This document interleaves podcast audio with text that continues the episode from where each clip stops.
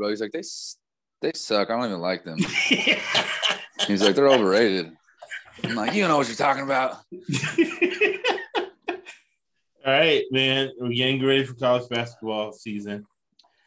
Uh, February, we'll come up with the top 15 betting, 15 betting, uh, top 15 real teams to watch play.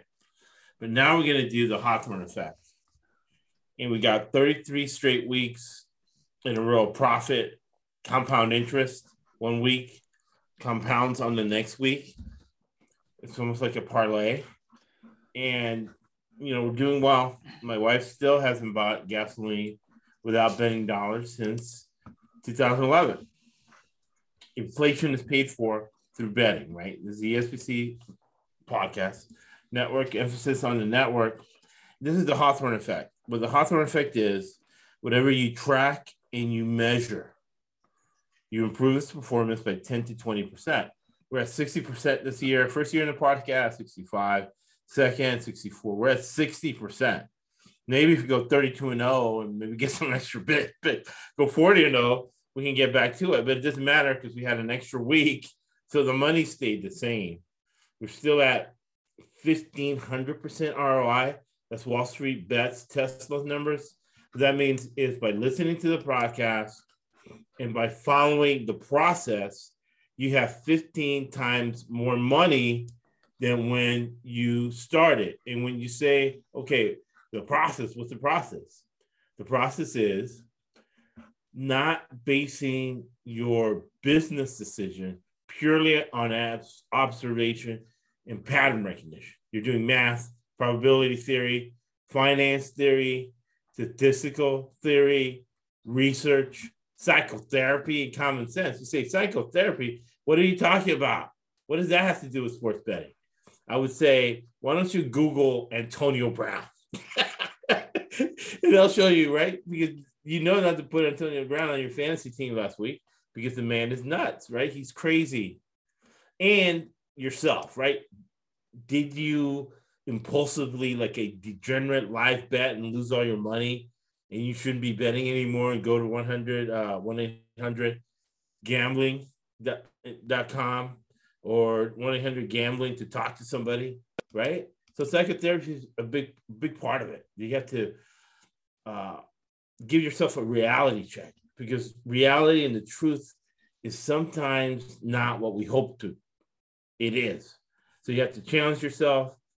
Uh, we're guys, for the most part, 80% of our audience are male, but we are 20% is female. There's just quite a bit of females betting. If you're in a leadership position uh, and you get a decision wrong, it's embarrassing, it's humiliating, it's it's maddening. You get anger, right? Do you have anger issues? You got to throw that into it, right? Some people say anger is their cardio. So you have to measure all these things because if you keep making excuses and not holding yourself accountable, you're not going to be a good sports bettor. And you're not going to have this level of success we've had, especially this year. We got Gruden being fired for non football reasons. You got the Antonio Browns of the world, right? You got the Aaron Rodgers of the world, who his definition of being vaccinated is uh, miracle oil on his private parts. That's what he calls vaccination, right? His words, not mine. And I got decision science there. I'm on MBA, securities licenses. It means I'm a fiduciary. It means I'm legally responsible to do no harm. So if I give bad advice, the worst expensive advice is bad advice. But me, it's more expensive. I get locked up, put in jail for giving out bad financial advice. So I can't do that. This is sports betting is financial. So another big part of business is that if you're the smartest, toughest guy in the room, you are in the wrong room. And this year, I would not have gotten profit or 60% NFL without these two gentlemen helping me out. Thank you guys for backing me up. We got racial, we got regional diversity. It's not just race or disability or gender, region, age. So Scott and I are the old guys, and we got the young guy, Chad, right? And and Scott's in the Northeast. Chad and I are on the West Coast. We got regional and age diversity. So we'll go Scott and Chad. First thoughts on Hawthorne effect last regular season week before he headed to the playoffs. We clinched the playoffs because we clinched profit. We're allowed to bet the playoffs because we made profit during the regular season every single week. It's pretty good. Yeah. So, uh, you know, through all the COVID, through all the injuries, through all the everythings, we're still making money for people. So that's a great thing. I mean, I'd like to finish it off if we can over 70%. I mean, we've had one or two, one or two things the last couple of weeks go up, not go our way to, to kind of percent, put our percentage down a little bit, but we're still around the 60% mark, which is, you know, return on investment is, is really key. You know, it's not, you know, people ask how, you know, how much, how much did you make? And when people say 3000, that's really not the truth. It's what have you taken off of what you put in. So, right. Um, you know, we're having a, we're having a strong year and hopefully we can finish it off the right way. So, right. And, uh, relationships, right? Antonio Brown, uh, 20 kids, six wives, uh, look at his relationship with Tom Brady, right? Now he has a strained relationship with Tom Brady, but Tom Brady let him in his house, in his home, yep. right? he had to kick him out. Uh, his relationship with Arians. Arians says, you know, he goes to Arians, I'm hurt. And Arians says, no, you're not, go back in. And he ruined his relationship. Us, right? Instead of, you know, betting money goes first, right? So Anna uses it to buy and specs his items use it to buy gas, right? Listen, you know? my wife's on the same track as your wife too. So. the trade-off is we get to watch excessive amounts of football. We're That's right. That's right. Exactly. Exactly. Right. So we're maintaining relationships, right? That's mental health. Uh, Chad, what are your first thoughts? Oh man, it's it's been a great year, man. Um, been a lot of lot of turmoil and uh, you know COVID and guys sitting out, backup quarterbacks and guys playing their first start ever. Um, you know, we've, we've, had to navigate. Um, you know, it seems like once every week. You know, two weeks ago we had Ian Book, we had Mannion this week. Seems like every week we got we got something going on like that. So, yeah, man, just to be where we are, um, record wise and percentage wise and profit wise at this point is is awesome. And um, this this uh, this last week we'll add some challenges. You know, you got some teams that uh, don't really need to win, um, some teams that have to win to get in. Um, so it's, you know, it, it, it's uh, the totals are, are low this week, and um, there's some some interesting dynamics there, you know, going on with teams being eliminated and teams fighting for the playoff spot. So it's uh it's an exciting week.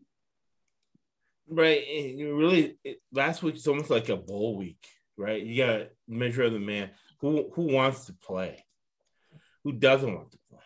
Yep.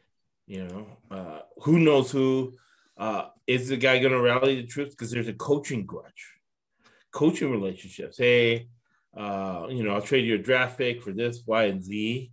Then you got ownership issues, right? Denver is it's about to be sold. Uh, is Seattle going to be sold? And who's buying Seattle? Now they're saying Peyton Manning's close to buying Denver. How does that affect? Uh, I want to keep one on you called John Denver because uh, Rocky Mountain High, Rocky Mountain High, and the West Virginia Mountain Woman song too in my head. But it's uh, John Elway. Is John Elway going to be done, and is he going to be replaced by Peyton Manning? Uh, Vic Fangio is he going to come up with a big defensive performance against Andy Reid, and is he going to be the next defensive coordinator of Kansas City? Spagnuolo didn't look too good last week uh, on the sidelines, just the dynamics, just the the body language, and uh, even though he tries to be as uh, as as stable as possible, Andy Reid collapsed after a game this year. He's not a stable guy. Uh, what's he going to do in the off season? Because you know he wants to be in the office, but he's going to have to go to his son's trial who killed someone like Ruggs, you know, drunk and high on the way to the Super Bowl right? So uh, these are questions that we have to answer as sports betters to not make excuses because, like they told me in high school when I was in Florida, and it's the truth, right? It's excuses are like a holes. Everyone has them. Everyone uses them. So if you want to be successful in life, you can't blame people. Can't blame the refs. Don't blame uh, Tom Brady. Don't blame Pete Carroll. Don't blame anyone. It's you. You got the bet wrong. So you have to do more research. I know I have to do more research before next week on the totals. And even the sides are a little higher than I would like them to be. Uh, I was 66%, the podcast was 60%. So um, it's a team effort. So, like, as a manager, that means that I'm off 60, 66%. So I have to communicate to get everybody up to 80, 90%. So they have money to buy me drinks when we go to the casino. buy the big steak, right? So we're going to look at all our losses and break them down as humiliating, as upsetting as they are. So a, another change, right? Uh, as a creature of habit, last uh, week there were no Saturday games. This week there's going to be Saturday games. It's going to be wild. Next year it's going to be even wilder because January 1st is on a Sunday. So the big bowl games will be on a Monday. And then what are they going to do with the playoffs? right? And then what are they going to do with the NFL's last weeks? I think the NFL may move that January 1st weekend game to Saturday instead of Sunday. Right. With the bowl games that go on on January 1st, I bet you that's exactly what they do next right. year. So, yeah. so yeah, so it'll be interesting to watch. Yeah. Uh, Philadelphia, Washington. Consensus wise, we got the Washington plus four. Uh, we thought it was going to go over 45. I have no idea why that game did not go over. Jalen Hurts. Jalen Hurts. He just ran it all day. Bad game. Bad game. He just he just didn't play well. They uh their running game was really really good that that game. His passing uh, efficiency was not good. Was not even close to what he did the last time. So yeah, there was at least 10 points left on the board for sure. Absolutely. Absolutely. I don't think Washington could have done more than what they did because they were missing some key players and Heinicke, you know, was was is Heinicke. He, you know, they're a 16 to 20 point type of team, but uh Hurts definitely, as Chad said, left points on the field for sure. And that, you know, a field goal, even a field goal more would have put that game over. Not not a field goal, another couple touchdowns, like Chad said. So Wait, so is it was it bad pick or bad luck? I think it was bad luck because you know, and the other thing is to put your faith in Jalen Hurts that he's going to be consistent from game to game is, is really a roll of the dice because he's one game he's going to run the ball a lot, the next game he's going to throw the ball a lot. And against right. Washington last time, he was really really good in throwing the ball. This time he was very bad throwing the ball. So um, you know, bad. To me, it was bad pick. I mean, Washington got four. Didn't we push on that one? I think. Was it no, 20? What's yeah, the final? 2016 four, but I got them at plus six and a half before kickoff. Oh, you did? Yeah, well, they were at plus six, and I bought a half point, so I got them at plus six and a half. So it wasn't even okay. close for me. I had an easy cover. Yeah, so four okay. and a half covered. It's, it's the yeah, yeah. Under. It's you get killed by a half a point. That's why we say buy a half a point. Yeah, as we uh play. Yep. But that's all it was in that game was Jalen Hurts just was not good. They would have scored a little, they would have scored they could have scored 30 had he been, had he been what he what he should have been. We only needed nine points for that game to go over. And yeah. I mean, there was definitely nine points left on the board. Um, you know, you know, maybe maybe part of it's luck. Definitely, I mean, I would say it's more luck than a bad pick, but small. I mean, we, we could have maybe realized Jalen Hurts is, is, is rocky and the Rivera defense and a division. Well, he's a thrower, game. right? He's a, yeah. Guys like him and Lamar Hurts or Lamar Lamar Hurts, Lamar yeah. Jackson. Uh, you gotta say, okay, are they transitioning? Right, the word is loaded these days. But are they transitioning from being a thrower to a passer? And an NFL passer that. Yeah. Yeah, and, and, the, and yeah, and the other thing is, is we had said on the pod last week, Washington was going to keep this game really close because they got blown up, and they did, and they did. So good, good for them. Yeah, proteins don't get blown out two weeks in a row. Right, right. Yeah. And that, I mean, we, we might have had some recency bias as well. Um, the week before, you know, Philly scored 34 to 10. It was super low scoring game in the second half. They had a bunch of scoring, you know, to make that game go over late. Um, but it barely just snuck over. So I mean, I think we maybe should have looked at, at at that game last week and said, you know what, maybe you know this Redskins defense is probably gonna be a little better. We're gonna have a little bit more competitive game than the 34-10 game against the Giants last week. You know, which could could lead to it going under. And and what will be interesting this coming week is Dallas is probably going to be in the four seed. Does Philly want to be the sixth seed or the seventh seed? Because they're in, they're in the playoffs.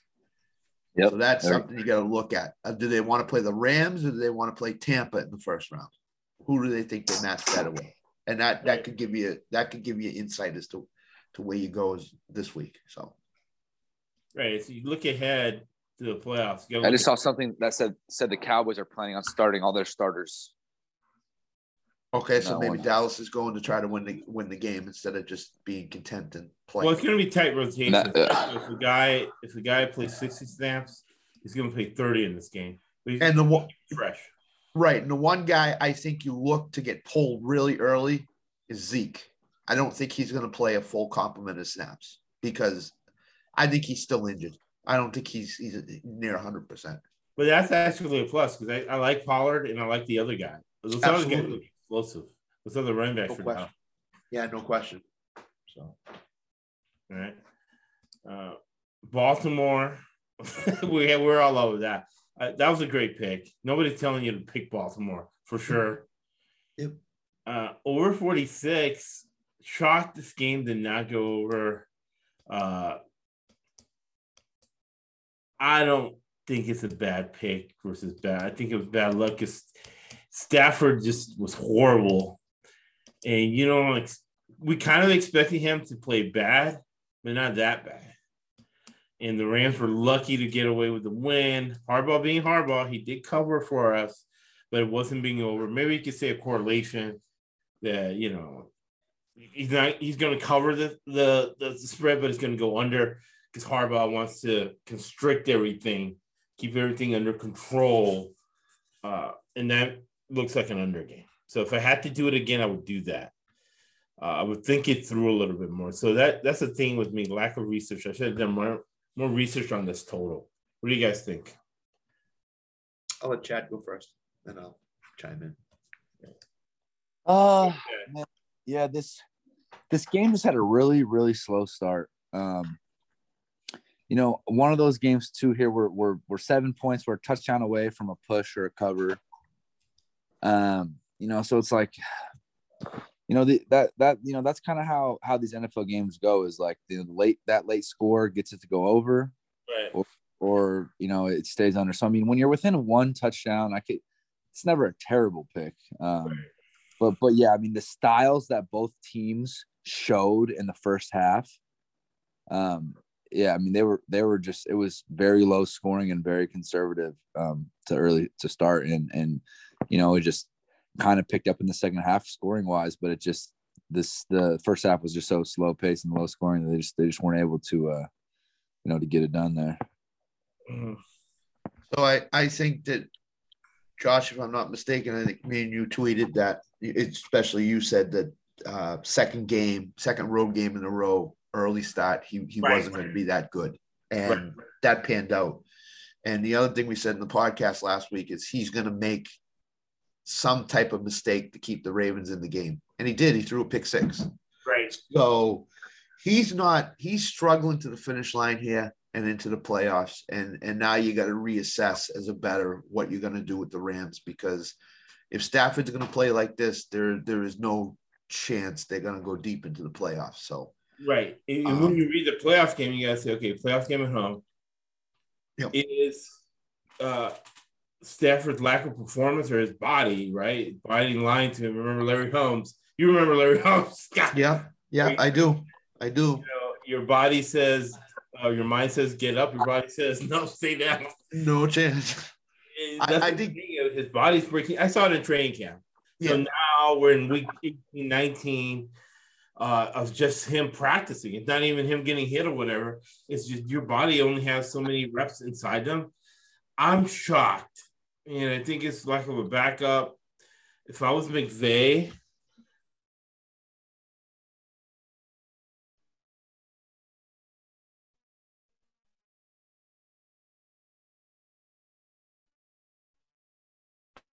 I, uh, for the season not there.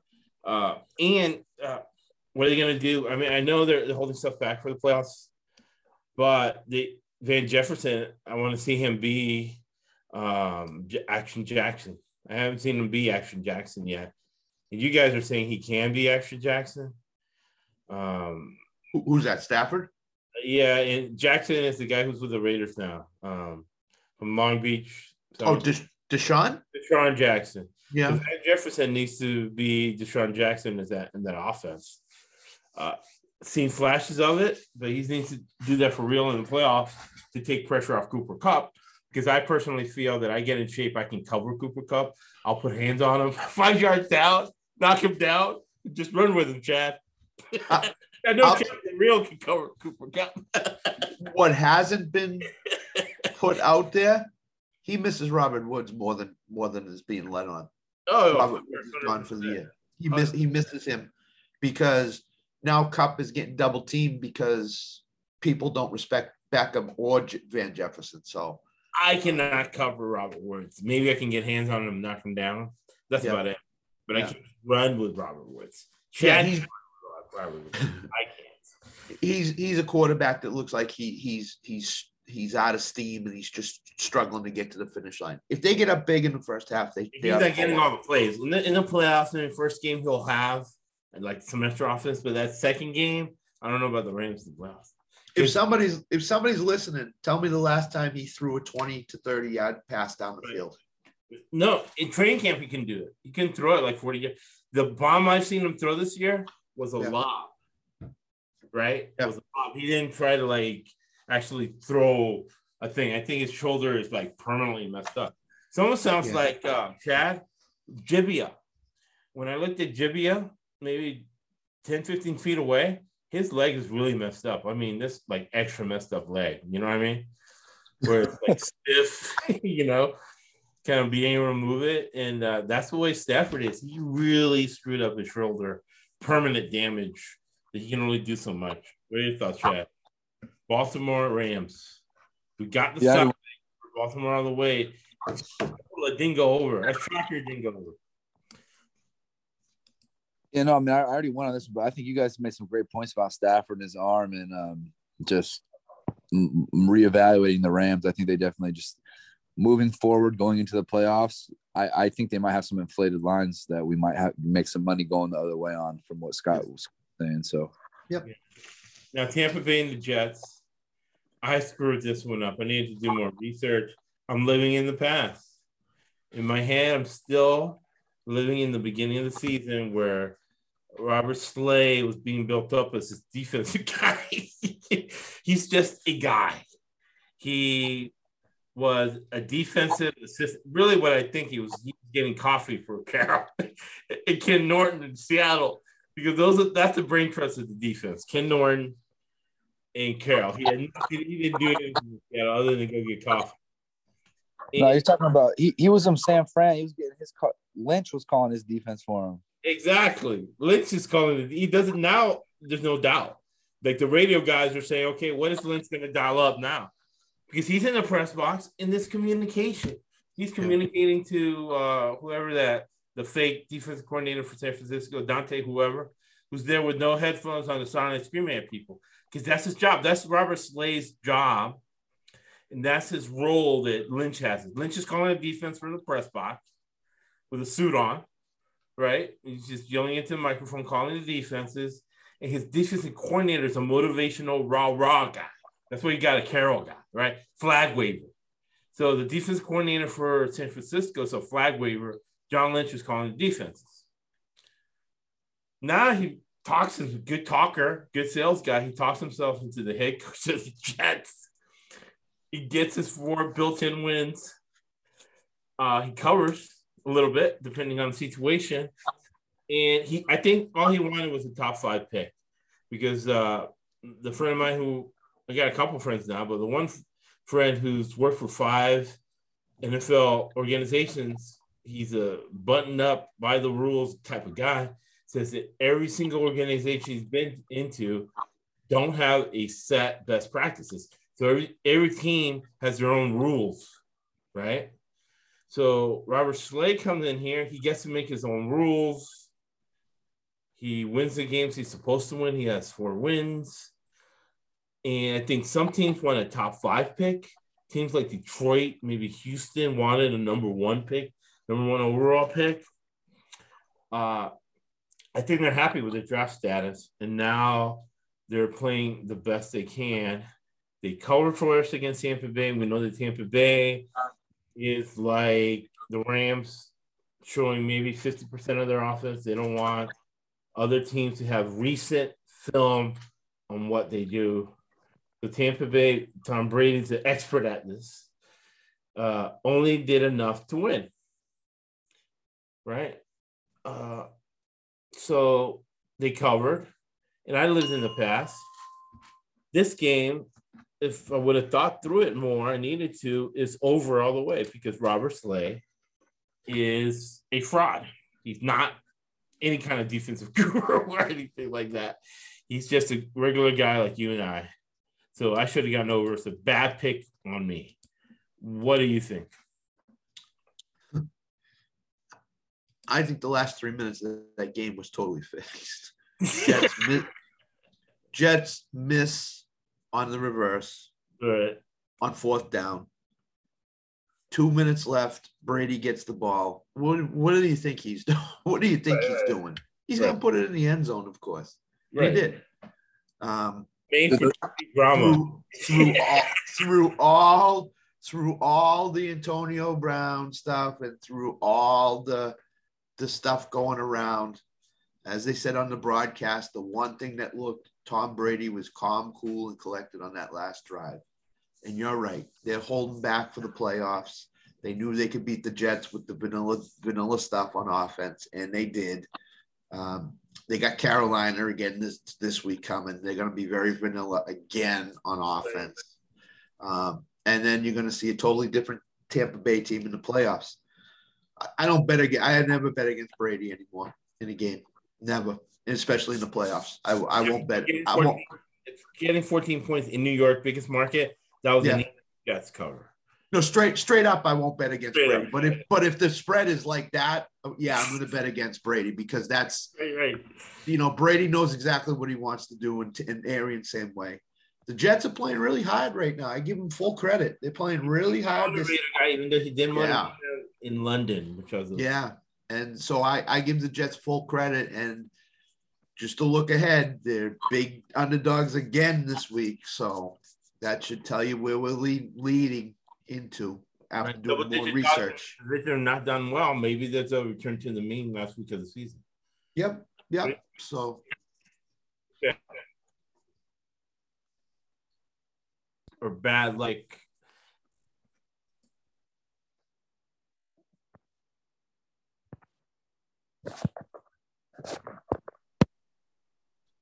She has having microphone issues. So, uh, no, I'm, I'm good. I'm good. I'm good. Okay. Um. Yeah, I mean, this one's I chalk this one up as completely bad luck. I mean, fix like the Jets getting stopped in that fourth down, and then right when Brady got the ball back, I'm like, oh my gosh. I mean, they had no timeouts, right? Like 20 seconds, 11 seconds or some someone they do that last touchdown. Um. So yeah, they. I mean, last second touchdown to go over. I mean, I think this was an under game all the way. I think the style that the Bucks were playing with the vanilla offense, um, you know, I, I, I think it just I think the Jets should have won this game and it honestly should have went under. Um, you know, I'll take. I mean, if I'm gonna lose in the with 11 seconds left left in the game on a hail mary fade ball, um, you know, I mean that that's that's where I want to be. Those are the losses I want. I, you know, I don't I don't I don't want to lose an under, you know, because it it's over, you know, with you know, two minutes left in the third quarter. Yep. I want to lose it on the last play of the game. You know that, that I mean, I'm, we're right there. You know that's that's where I want to be. Um, you know the Jets defense against Brady, um, not ideal for that situation. I mean, if we could have had any other defense, we might have had a better better chance. That might have been the worst defense we could have had. Yeah. Out there, so um, Yeah, it's just tough, man. I mean that that, that one, I, I, I really felt like that game should have been under. It was under the whole game, and then it was just able to sneak over late. Um, yeah, I mean it's definitely something you know. You know the Jets defense not being elite, and the Jets offense seeming to Zach Wilson the last two weeks has kind of picked up and, and been pretty efficient, and they've been moving the ball down the field and then scoring some points. So, uh, you know, we maybe could have looked at that you know, but even if I was on the over here and hit it, I would have felt like I got lucky. So that's that's uh all I got. And uh, Chad's alluding to something really important. Uh, tomorrow's podcast will go fast. This one will, will explain a philosophy. why you bet 10 or more games. And uh, me studying for, you know, it's a 70% failure rate on this Series 7 test for securities licenses. I passed it first try. You can see it it's a worn book as I read it. And for those uh, not on the live stream, this is the General Securities Representative Exam, Series 7, Securities License Exam. Man, you always have it here because that can be rated by FINRA or the SEC at any time because I'm middle class. if I was Epstein, uh, I would get some sort of deal. Uh, but as you can see here, I was studying for my test. I highlighted it because this gave me sports betting insight. It's called arbitrage. Why we bet 10 or more games. Arbitrage says it's the simultaneous purchase and sale of the same or related securities to take advantage of a market inefficiency. Right, right there, people can read it. Arbitrage, straight out of the book. Now, I was watching some sports betting people before I started the podcast, and they completely got arbitrage wrong. I'm like, no, that's not what it is. I can get you the book. the people now reading it don't understand that. And it's what Chad just said.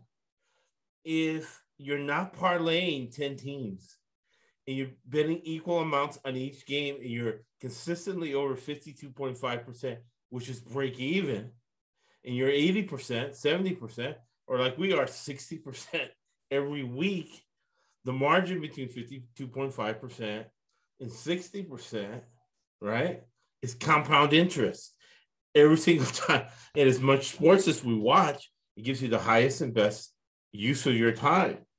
And you build relationships having your wife buy expensive items and gasoline with betting money.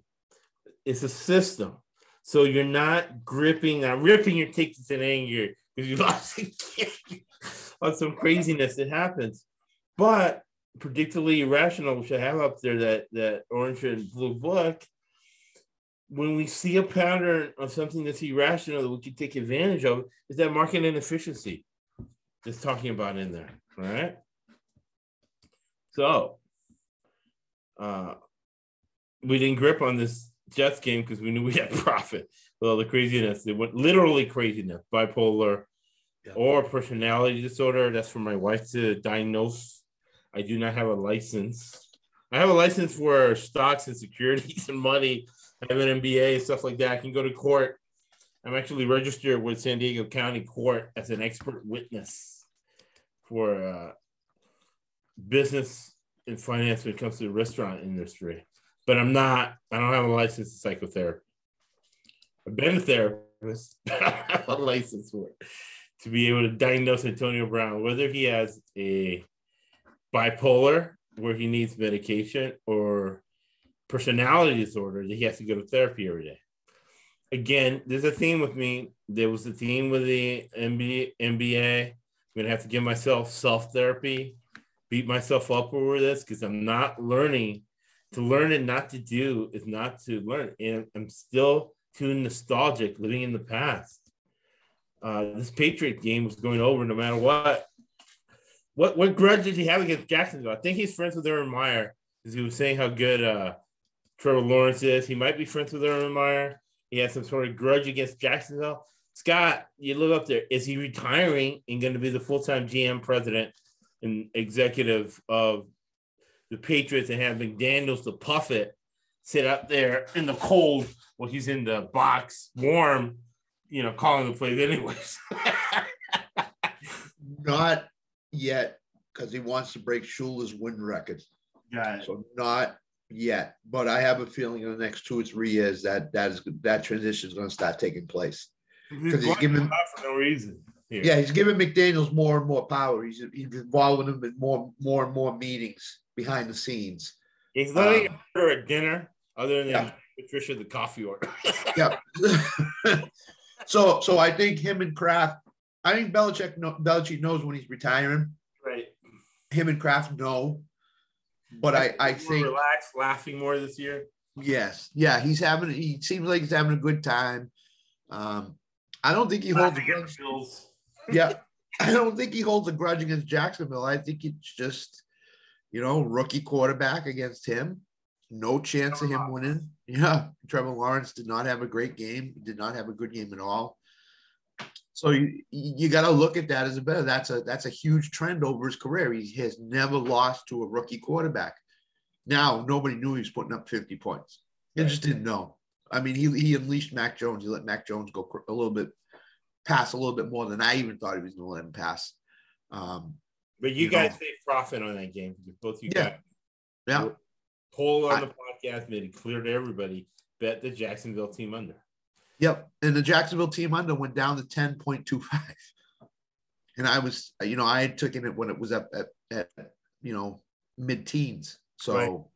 that's part of podcast that's tomorrow when we say part of what- what right we say. right away. yes, that's exactly what it is. When you see something that you really really like, bet it right away. And the Jacksonville team under under, bet it right. I bet it right away. As soon as I saw it mid teens, I was like, "There's no way," and I I bet him. And have Um, one one's worse.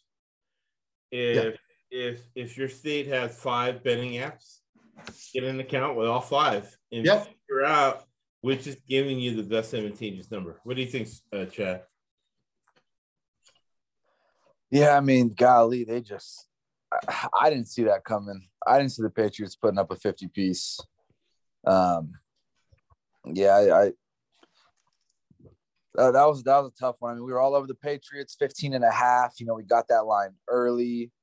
Um, you know, and uh you know, that line ended up going up to like 17 and a half. I mean, close pretty high. I think it went up at least two points. And then you know that team total was was uh was very nice as well um to profit off that game but yeah, I mean, man, it's tough. You know, if if, if you would have told me the total's 45 and Jacksonville's going to score three points, what are you going with?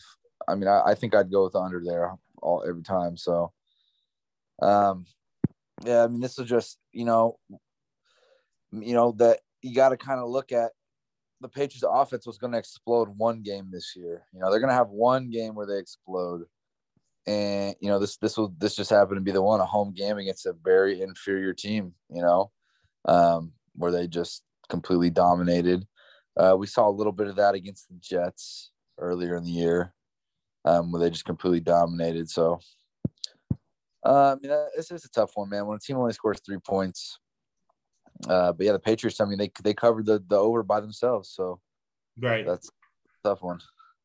That's a tough one. I, uh, I, I say that's bad luck. I mean, because you have to make in business, you have to make decisions without you know having all the information.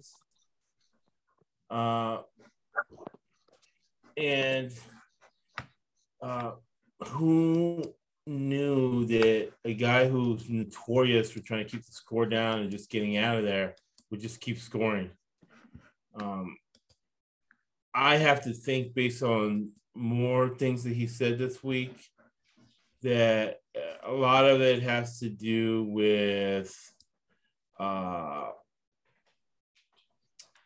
some sort of uh, relationship with Urban Meyer. Urban Meyer maybe is going to do some work for him, scouting and game planning during the playoffs. He just hired him as a consultant, right, on the back door, and he's you know did that for his buddy there, Urban Meyer, or he has the ownership in Con or something. Something's going on there. If he would score that many points against Jacksonville for no apparent reason. Another one that I'm living in the past with was Kansas City, Cincinnati. Uh, we were right. We were all over Cincinnati. We got that right. We did good on the live stream as far as line changes, but no way it was going under uh, 51. What do you think, guys? Cincinnati's on a roll, it's an absolute roll right now. I mean, Joe Burrow is playing out of his mind. Nobody can cover Chase. No, no, and and we had said we had said on the podcast that one of them was gonna was gonna get free for for a huge Right. game, and I thought I think we we also said it was probably going to be Chase, and it was, Right. and uh, so we we we all called that game right as the way it was going to go. Um, you know, they're an over team. to go over. Okay, this under those conditions, based on that, it's basically thinking it through, right? We did the problem, Right. but into fatigue or whatever, we did just didn't put the answer down. We added it all up. we had the side. I think we were excited about the side. And we all put good money on the side. Yep. Yep. And we're like, yeah, F the total, right? So we had to because Yeah. we're making money on this game regardless. And there's another game where we said it was at five, five and a half. Bet it now because it's just going to go down, and it went down. It went down to three, three and a half, I think. Um, Cincinnati's a classic over team, not a great defense, Right. really good offense.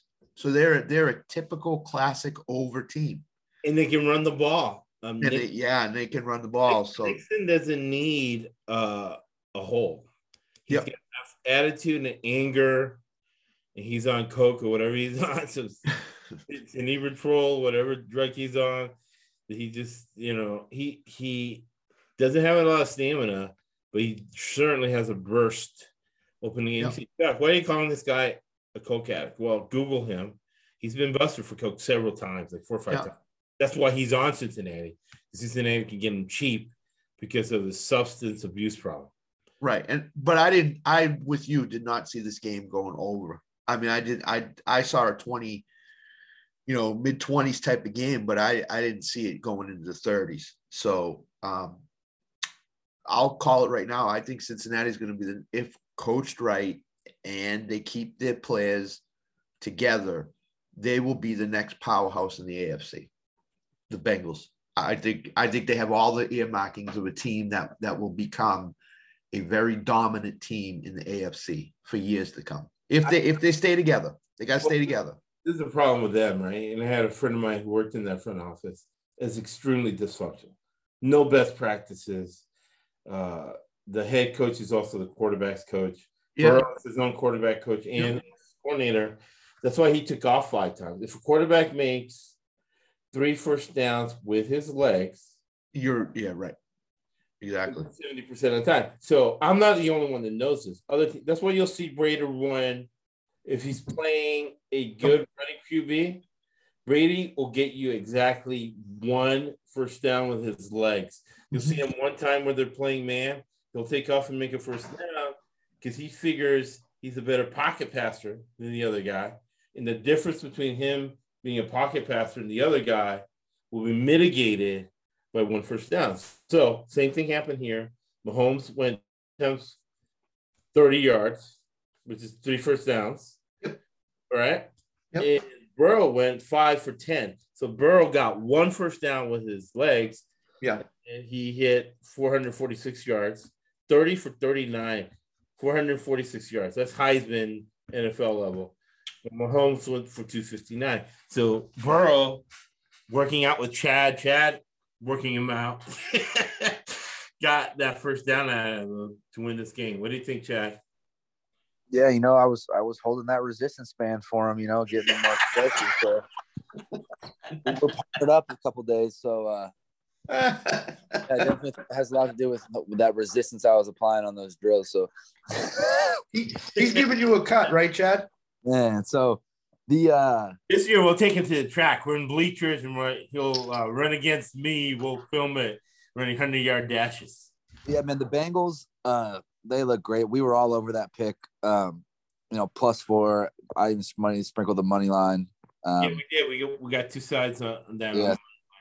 Yeah, and then I, I think the under here was a was a terrible pick. Uh, that honestly probably one of the worst picks of the day. I We, think this. through. we got excited. Oh wow! Yeah, Uh, It was a big got them on number. the Taking advantage of people who pick favorites. Yeah. Andy Reid, Mahomes. yeah. What was that? The number was like fifty two, right? It was it was probably the biggest. It was number. yeah. It got to fifty-two. It was the biggest number of the week. You know, um, and you know what? Vegas knows that. I mean, they, When Vegas we saw at 51, we should okay, this is over. Under that key number of 52, let's go over. Yeah, exactly, exactly. So yeah, this was I would say out of my losses, I put this in my top four worst picks of the week right here. I think this one wasn't over all the way, and real this is this was no luck factor at all. This was a bad pick. Yeah, bad because in probability theory, it's 80 percent. So there's a 20% luck factor. Bad pick or bad luck. We're saying that is a bad pick. Yep. Me living in the past here again with the Giants plus seven. that was a bad pick. Giants are like beyond done. Chicago has a little bit more of a spark to them. Uh, but we did get again, the guys saved us. Scott and Chad saved Team total, baby. after the team total. Giants Let's under go. 14 and a half. That was so flashing red light that team total. Yeah. Oh my gosh, I know. That was that was that was the only that. I think that that window that was the only team total I I took. Yeah. Yeah, man. Self therapy. We do self therapy on this podcast. You guys were doing self therapy on the Atlanta game. Take it away, guys. We did get the plus 15 Atlanta. Uh, 14 and a half, right? Plus 15, 14 and a half. Got it, but we pushed to 44. That was that was bad luck. There was some weird stuff in that game. Absolutely weird stuff. Yeah. Okay. First of all, Matt Ryan gets in the end zone for a touchdown. He never runs. He gets in the end zone for a touchdown, and it's not a touchdown.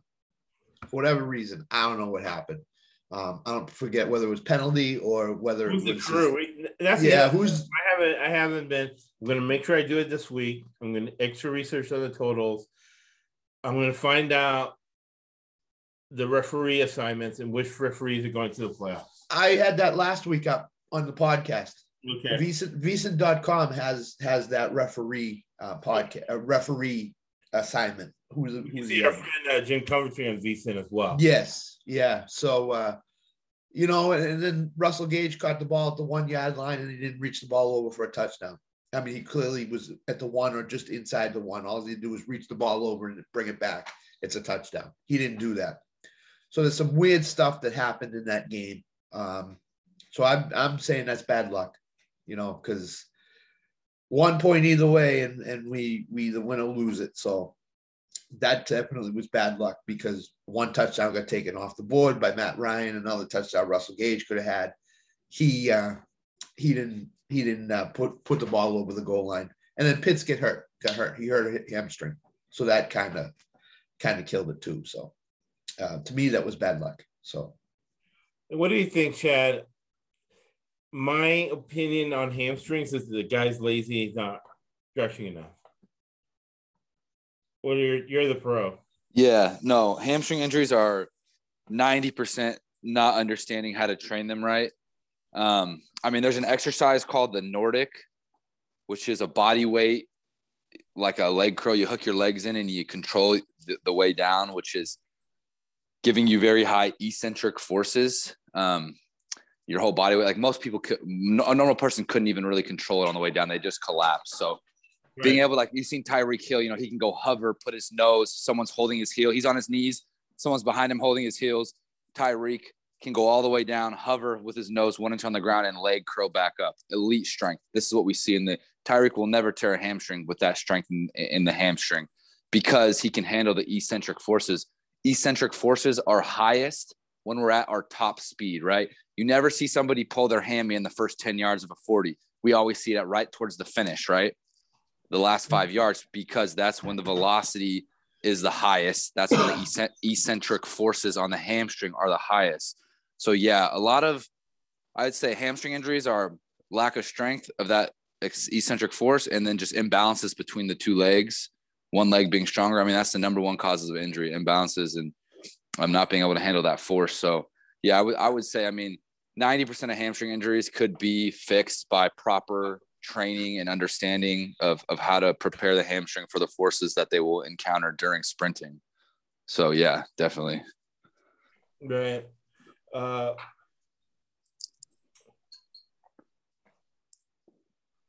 Kyle Pitts, that's his thing, right?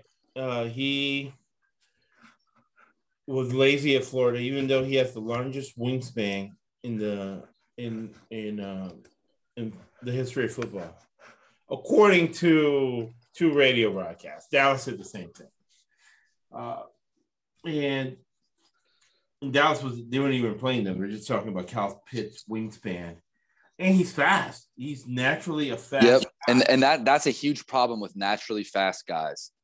If you are naturally gifted in speed and you don't train and keep up with it, you know, and Kyle Pitts takes me as a guy that maybe he's so God given ability, he doesn't have to put in the extra, extra work and be the first guy in the facility, the last guy to leave um, type deal. And that's going to, you know, he's a criminal.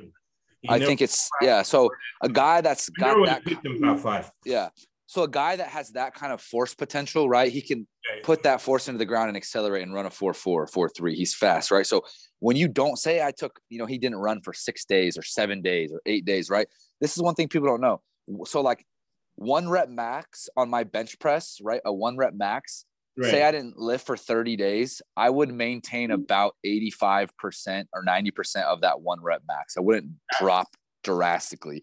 But in sprinting, your speed will diminish in five to seven days of no running. Wow. So sprint speed diminishes way faster than one rep max in the weight room strength. So if he didn't run for a two weeks or 10 days, and then he tried to go run full speed with all that force, right? So he, he's so fast, but his body hasn't been exposed to those high eccentric forces at top speed when you're running over 20 miles an hour he's you're so susceptible to pop a hamstring. You got to ease back into that. You got to say, okay, I'm going to take a day to go. You know, I'm not going to reach top speed. I'm going to do 10 yard sprints, right? Because right. I can only hit maybe 15 miles per hour through 10 yards, right? Where if I did 20, I might get over 20 miles an hour.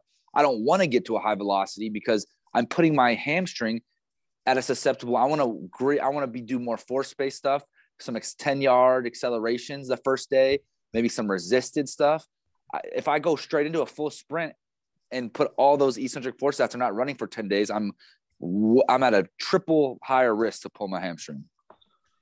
Yeah, and who's the one guy in the NFL that has been hampered by this? Julio Jones. The last two years, he's mm-hmm. out of games more than he's in because he has hamstring injuries, and that may force him to retire because of it. So, just I mean, hiring Chad will force him to retire. Funny how that's you know, like uh, most people with depression issues, it's because they don't drink enough water. Mm-hmm. Sometimes the most complicated situations has a simple solution.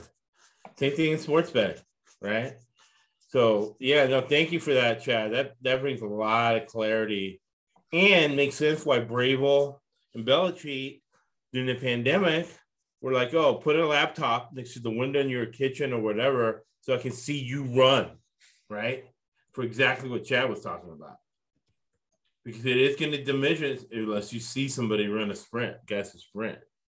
So that's big time information you only get here and uh, insight into Kyle Pitts that you only get here. Uh, Houston plus 15, over 44 and a half. The bad pick part on my side, listening, I listened to the whole radio broadcast, San Francisco they're probably one of the worst radio broadcasts out there as far as being glib. And then sometimes they'll pop up for some good information. Uh, but they do well in describing the game, literally describing the game. TV just adds too much PR nonsense to brainwash you. Uh, no brainwashing here. They they I'll give them credit. They were saying that Lynch was calling the defense, not the rah rah rah guy on the field.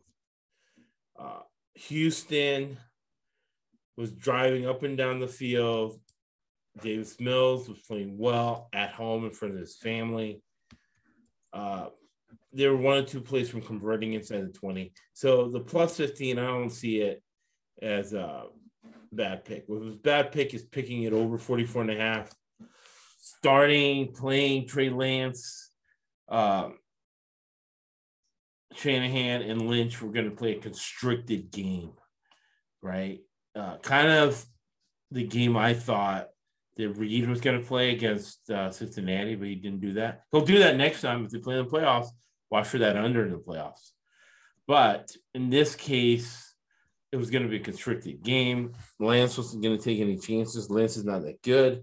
Lance is only in there for plus one. We'll show plus one again on the podcast next week. And see, if Belichick and Carroll are right, right? You can't beat somebody just with plus one. But Cincinnati should have done that more against Alabama, right? Because they don't account for the quarterback. So Trey Lance is in there for just plus one, plus one, plus one.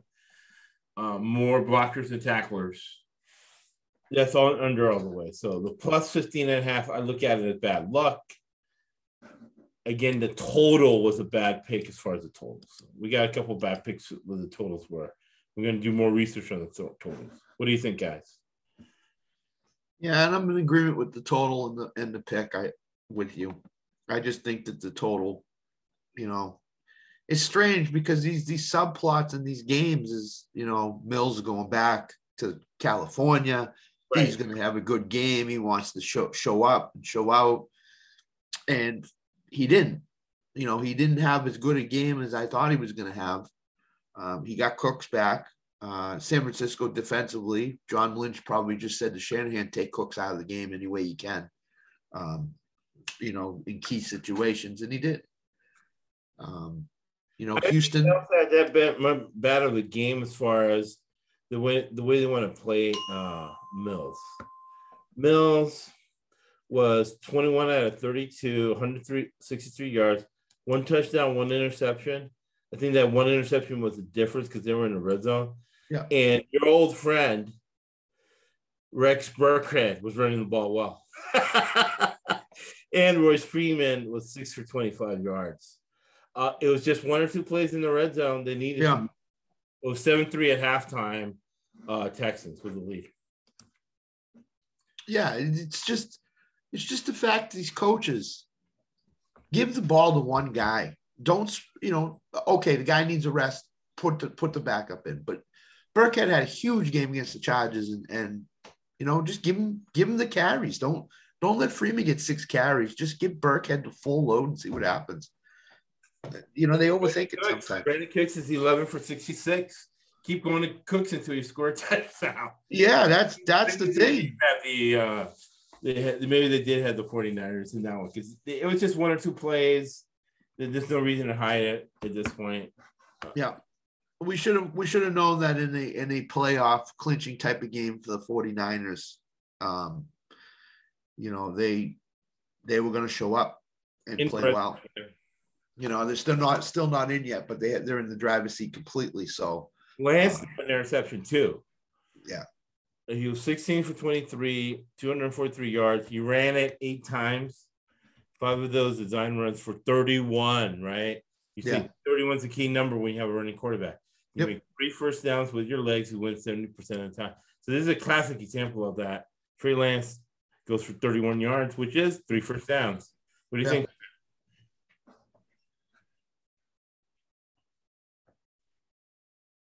You, you, did you did you bring me in?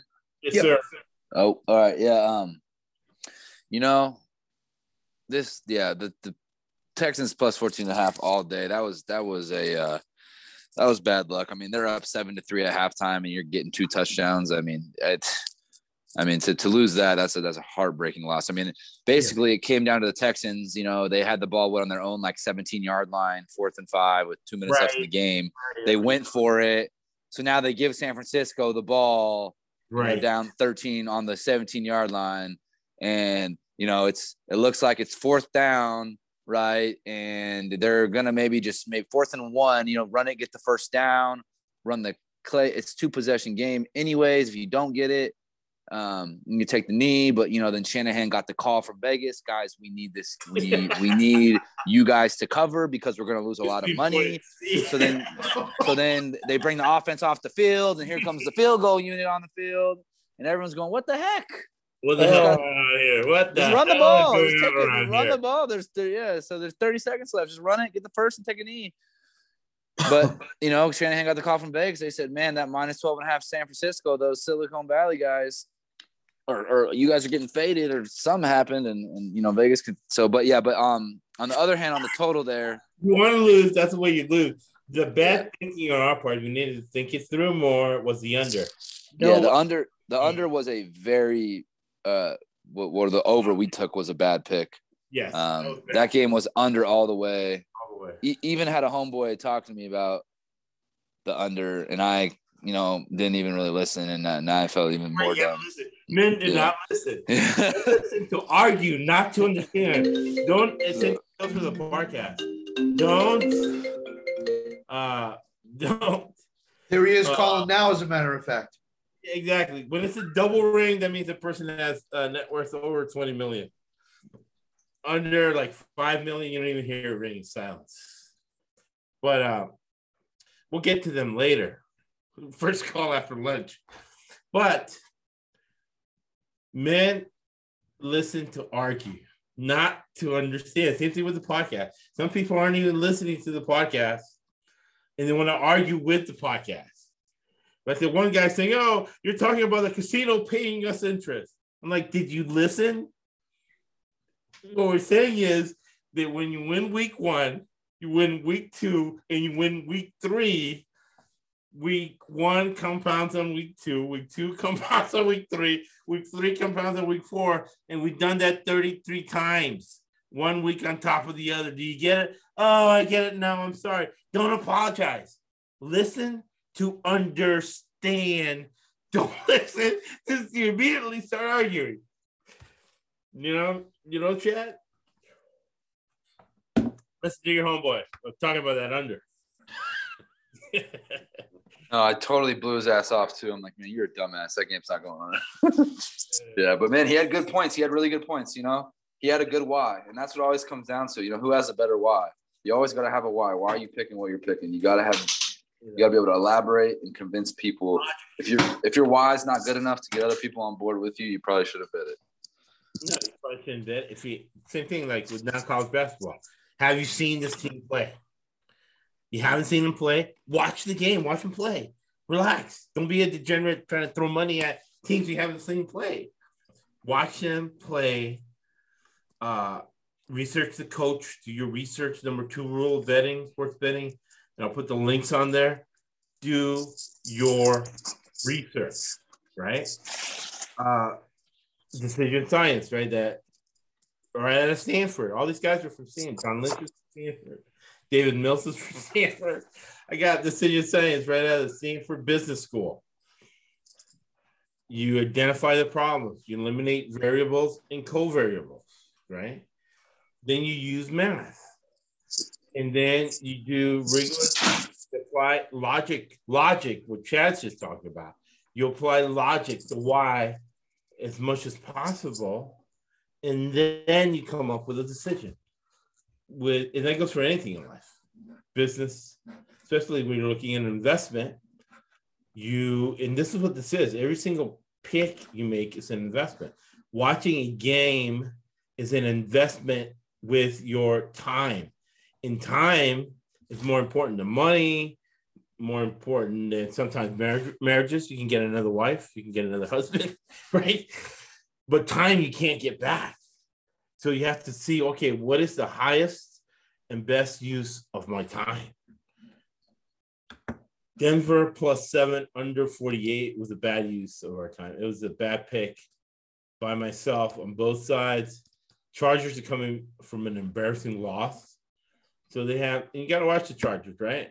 I sent you guys the article where Spanos's sister is uh, is suing. All these teams are in a trust. When you put a team in a trust, the government can't look at what you're buying or selling, but it has to be business related. So Spanos's sister says there's no money in that trust. So that means that the Chargers are broke. You're like, how can an NFL team be broke? And you've heard it on the pod- podcast, and I'll put links to it. Sponges Tarpon Springs, right? With the Greek mafia. So any money the Spanoses make from their slumlords being slumlords in Stockton or hotels that I used to clean in Clearwater, Florida, they have to kick up, kick up to the bosses, the Greek mafia. So that's how NFL team runs out of money. So that's why they had no backups. And they lose to Houston. They come back to another team that's being sold, the Denver Broncos. So here we're comparing apples to apples a little bit because the Broncos don't have backups. Their starting quarterback's out, and I don't know what happened to this guy. He used to be a lot better than what I keep calling him Case Keenum because he looks like Case Keenum, but he's not. He just looks like him. Uh, the Denver quarterback from Missouri. Uh, Drew Lock. Uh, Drew Lock. Drew Lock. Drew Lock. He likes to dance before plays with the music that's on the field. Uh, he, he didn't do anything. Uh, Broncos were not covering. They're getting blown out. And then the under 46, Denver's been playing. They're 4 and 12 now to the uh, under, right? So they're 12 unders for overs. four overs in, I don't know. I would say that was bad luck on the on the total, but it was a bad pick on the side. What do you guys think? I could even game plan this game better than the Denver coach could game plan it. Jeez, they two two stud running back, two really good running backs, Javonte Williams, Melvin Gordon. Yeah, don't hardly use them at all. They haven't the last couple weeks. Um, you know, Javonte Williams is the, the up and comer. You should be using him a lot more than you are. The only guy in the receiving corps that had a good game was Noah Fant. Other than that, there was not not much at all going on there. So if Denver runs the ball more than they do, and that it might even be Fangio, it might be more Shurmur than it is Fangio. Um, this is bad, yeah. Two peas in the pod. Yeah, the game is will be kept closer, and the lowest lowest scoring. And right. they just didn't do anything on offense. They haven't the last two weeks. They basically blown their chance at the playoffs. I don't know what they're doing. They have a really good running game. Because remember, they're in a trust and they don't want to yeah. costs. I thought yeah. maybe Peyton Manning would put up the travel costs if he's going to buy the team, but uh, it doesn't seem like it. And Drew, and Drew Lock is not the type of quarterback that, that that can carry a team on offense, and that to me just – you know, their defense was was not I good. He, I think he can't. They're just not allowing him to. No, they did. I don't know what they're doing on offense because it's like, okay, you got a really good running game. You have a quarterback that can be a game manager, and for some reason, the offensive game plan is is awful. It's, it's beyond awful. So I'm taking handcuffs off Lock because he he yeah. can play it. He did well in Missouri. He carried that program that had nobody. I think they screwed him up. I think the last two years they screwed him up. They let him start the whole year. You know, he was he was decent. He was wasn't great, but he was he was serviceable. And then they trade for Teddy Bridgewater, and they say to Lock, "All right, you're going back to the bench. You, are done. Yeah, we're he, not happy with you." 18 for 25, 245 yards, no interception. So he did what he wanted. Yeah, yeah, and then they've just screwed screwed his mind so so much that maybe his his days as a starting quarterback are gone because his, oh, his oh no, I, is... I, think if he gets, I think now, especially with the bad quarterbacks in there, he gets off some good offensive system and lets him throw the ball. I think he could be a very good NFL quarterback. Drew Lock. Right, I agree. I agree. I, if I was the Steelers or the Panthers, I'd take a look at him and see yeah. if they they could trade for him. So, I think he's a good quarterback. I think you, you just have to put the handcuffs off him. Yeah.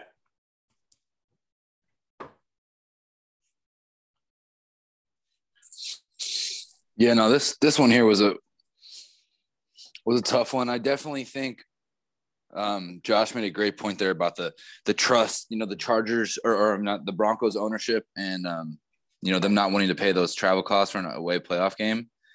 Definitely think we should have look, looked harder at that. But I do think that's something we can learn from this week and take into next week with the Chargers and the Raiders game. The Chargers are a very similar trust owned team, like like Denver. Um, that is cheap and doesn't you know want to pay those travel costs either. So um, we can maybe take learn from this one moving forward into a similar game, similar ownership like the Chargers and uh, the Raiders. Maybe you know going the other way with the Raiders this week to beat the Chargers. Um, I think that might be some a Hawthorne effect we can apply on on on this next card. Mark Davis sent me a note on social media, direct message because I was making the argument about not betting 25% on your break. And what Mark Davis wrote me, is sometimes you have to have fun in life. Bet the whole thing. like at a college basketball game or something like that.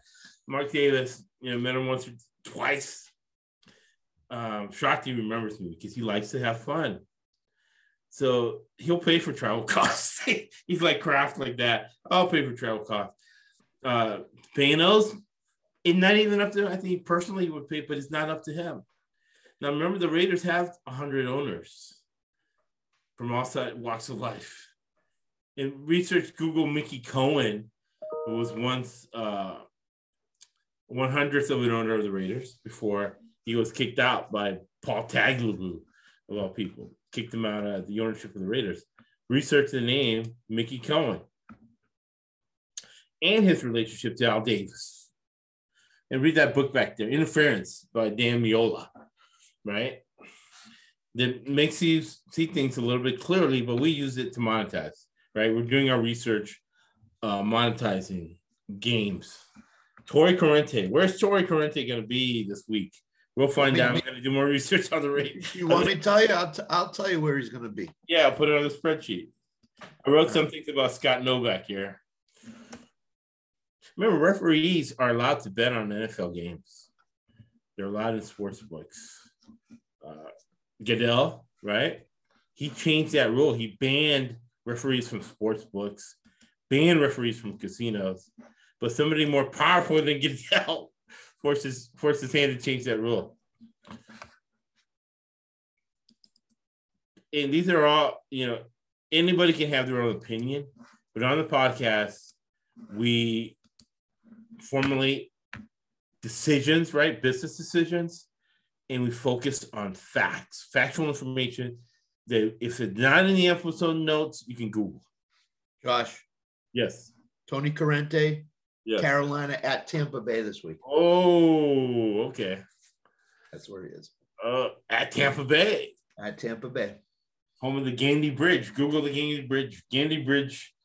People they find under the Gandy Bridge in Tampa. Not finding Tony Corrente. We're put it right. Tony Corrente, Tampa and Carolina. Mhm. And Scott Novak. Where's Scott Novak gonna be at this week?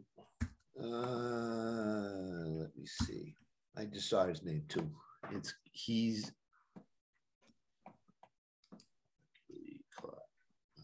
Tomorrow we'll have the picks, but this game S S Novak is at Green Bay, Detroit. under. He's a, he's, a, he's the ref that caused the most penalties in the NFL. Scott Novak. All right. Last two games, guys. Tell me if it's bad pick or bad luck. For me, it's bad pick. Minnesota. I was living in the past. I was living in the past. Live in the past. You die in the past. And Sunday Yep. night, I died in the past. You died died alone. Arizona was living in the past. Arizona was going to win that game outright. And the other Yeah. two I got because uh, they used the air raid as ball control. Uh, so that, that's a clinic. So if people got the NFL network or can see that game again or look at the stats, that's how you control the ball and keep uh, good offense off the field with the air raid. Ball control air raid. Hey, you, you, uh, you heard that that Dillon Gabriel. Can you guys be quiet, please? What, what was that? Dallas minus five. Oh yeah, so pick by me. I was a bad pick. You should have picked Arizona. yeah, so the Vikings game, the Vikings game, me and Scott were on Green Bay. So Scott or Josh died alone on that one, but on the Cardinals, we all died together. Okay. So That was gonna a change- we, ac- we actually got a better pick here. You know that consensus. Yeah, we got that. I, I went. I ended up going right. Okay. Green Bay. So Teamwork. yeah, man, that. Uh, Teamwork. I'll give the updated numbers. But that uh that uh Cardinals pick or I mean that uh that Cowboys pick was was definitely the wrong side, man. Um I mean you look at what just the Cardinals have done on the road this year and like how big that game was to them. I mean they're in way more of a battle for their playoff destiny and where they're going to fall seed wise than the Cowboys. Um so I think that motivation factor you know Kyler never lost in that stadium. He's from Texas. He's played multiple state championships in that stadium. He- Yeah. He's undefeated. Um, so taking that into consideration, which I didn't, taking in Arizona's away road record, didn't take that into consideration. This was Right, they're seven Prob- on the road. Arizona's now eight and one on the road. probably this is I would say my top. If I would put this in my top two or three worst picks of the of the week. This is this is this is a bad one. That takes us to sixty point five for the week. Not bad. What do you think, Scott? Um, yeah, I think it was a uh, bad pick. I mean, all those Arizona factors and Kyler stats were going against us um, when we picked Dallas. I just thought that Dallas was starting to come together as a team. Quickly found out that they weren't. Their offense, you know, had a great game against Washington. Then they go against Arizona and they they they fade. So that's another thing we have to look at, you know, going forward. How how consistent can Dak be as a quarterback? Um, you know, through his through Is the he, next. is he still like because right change right the and I put everything on here the five stages of change. You really know how to change when you get into a habit. Then you do it in pressure situations. Yep. So in a pressure situation, guys, I ask you guys: Is Dak does he go back to throwing it instead of passing it in pressure situations? We know he's a good passer when everything is apples to apples, right? But in a pressure situation, does he go back to throwing it or just trying to run? See, the- here's the thing: Th- their running game is is pretty non-existent right now. So it's all falling on Dak in terms of in terms of um, you know getting it done. Right. Is uh, you know can can he do that? Can he carry an offense? He he was carrying it before he got injured last year, and and now all of a sudden he's he's an inconsistent player as a quarterback. So. Um, I don't think he can. I think he needs a running game to complement what he can do as a as a as a quarterback. So I say he can't carry a team, you know, by himself. I I think he needs a Zeke, and Zeke is Zeke looks like he's he's he's on the downside of his career right now. He looks slow. There's no explosion. You There's need no- Chad. You need to take Chad to Cabo, help him train, because the guy he had and what he had, uh, he's never been the same since that Cabo trip.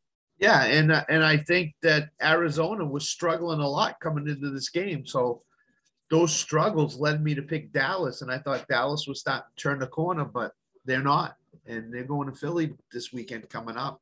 You know, you got to really look at that whether they're going to play Dak the whole game, or are they going to pull him at halftime, or or what? Who knows? You know, so that that's my my pick, my feeling. Yeah, Bad Pollard- bad pick, bad pick. Yeah, bad pick. Pollard was three for nine.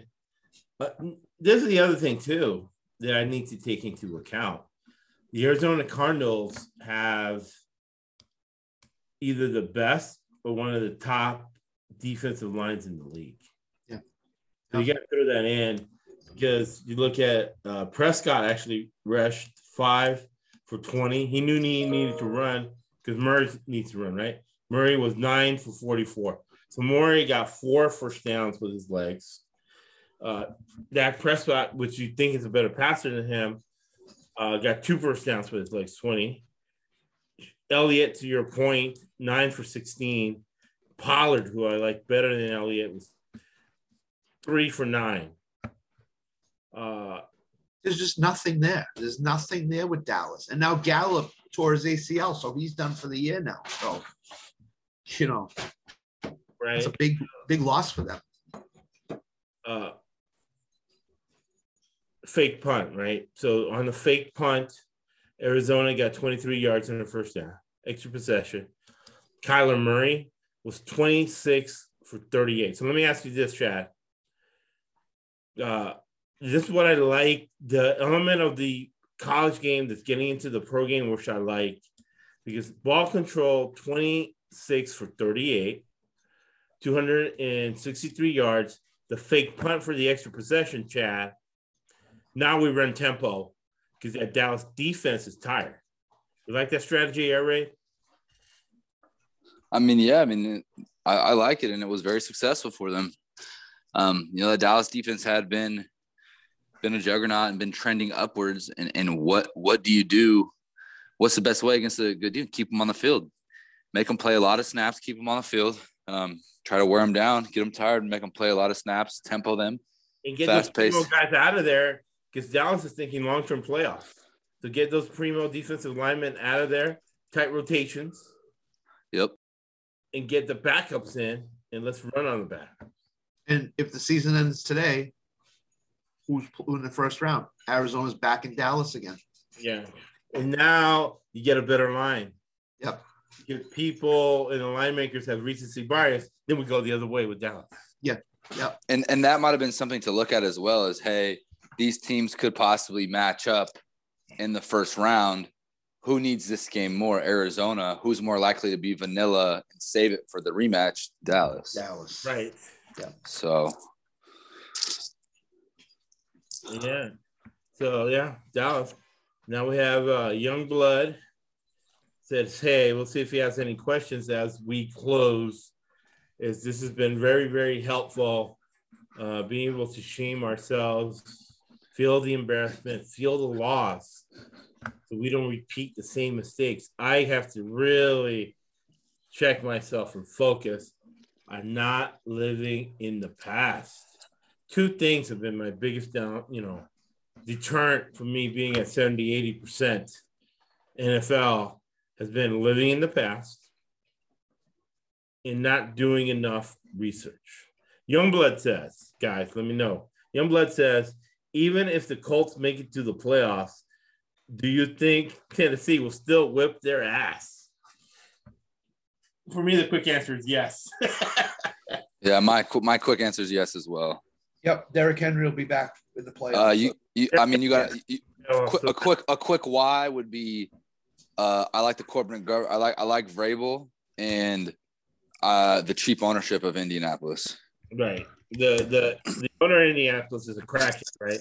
He's found with a pound of cocaine, uh, thirty thousand pills. What's he doing with thirty thousand pills in a hooker, which he took to the uh, uh, hospital and then took her out before she was ready to go, and she overdosed and died. I'll be locked up for thirty years if I did that. That's why he doesn't pay for backups. The only the only concern I would have with Tennessee in the playoffs is if if they're on the Patriots side of the the, the thing because I think the Patriots have the type of coaching staff and game plan that could shut Tennessee down a little bit more. And So I, that- I, I I think Tennessee's had enough time to navigate their offense without Derrick Henry and AJ Brown's kind of coming on strong. Yeah. Yeah, Uh, they kind of seem to found, you know, when they first lost them, they were kind of figuring it all out, but they've had six, seven weeks now, and it seems like they've kind of got their new offense and how they're going to attack it kind of Yeah. solidified. Yeah. Yeah. Youngblood says he's a Colts fan. Uh, he was hooked, but pulled it out. Tomas wins, but uh, they won't be able to stop Derrick Henry. Wolverine Henry, he calls him. Yeah. Ah, that's the, that's the whole thing. That's that's the total X factor. Is how is Derrick Henry going to be coming back? Is he is he going to be the old Derrick Henry, or are they just going to kind of slowly phase him in to the play to the playoff He- thing? It's the attitude too. I think the whole Alabama. he's a big Alabama guy. We he was on Twitter, just going against Cincinnati people and against uh, Alabama people. What what what was the injury? What was Vrabel Derrick? wants to be the next coach in Alabama making thirty million dollars a year or fifteen million dollars a year at Alabama because he was repping the SEC hard. Vrabel was. Hey, what is the injury that Derrick Henry's coming off of? It's I lower think it- body, right?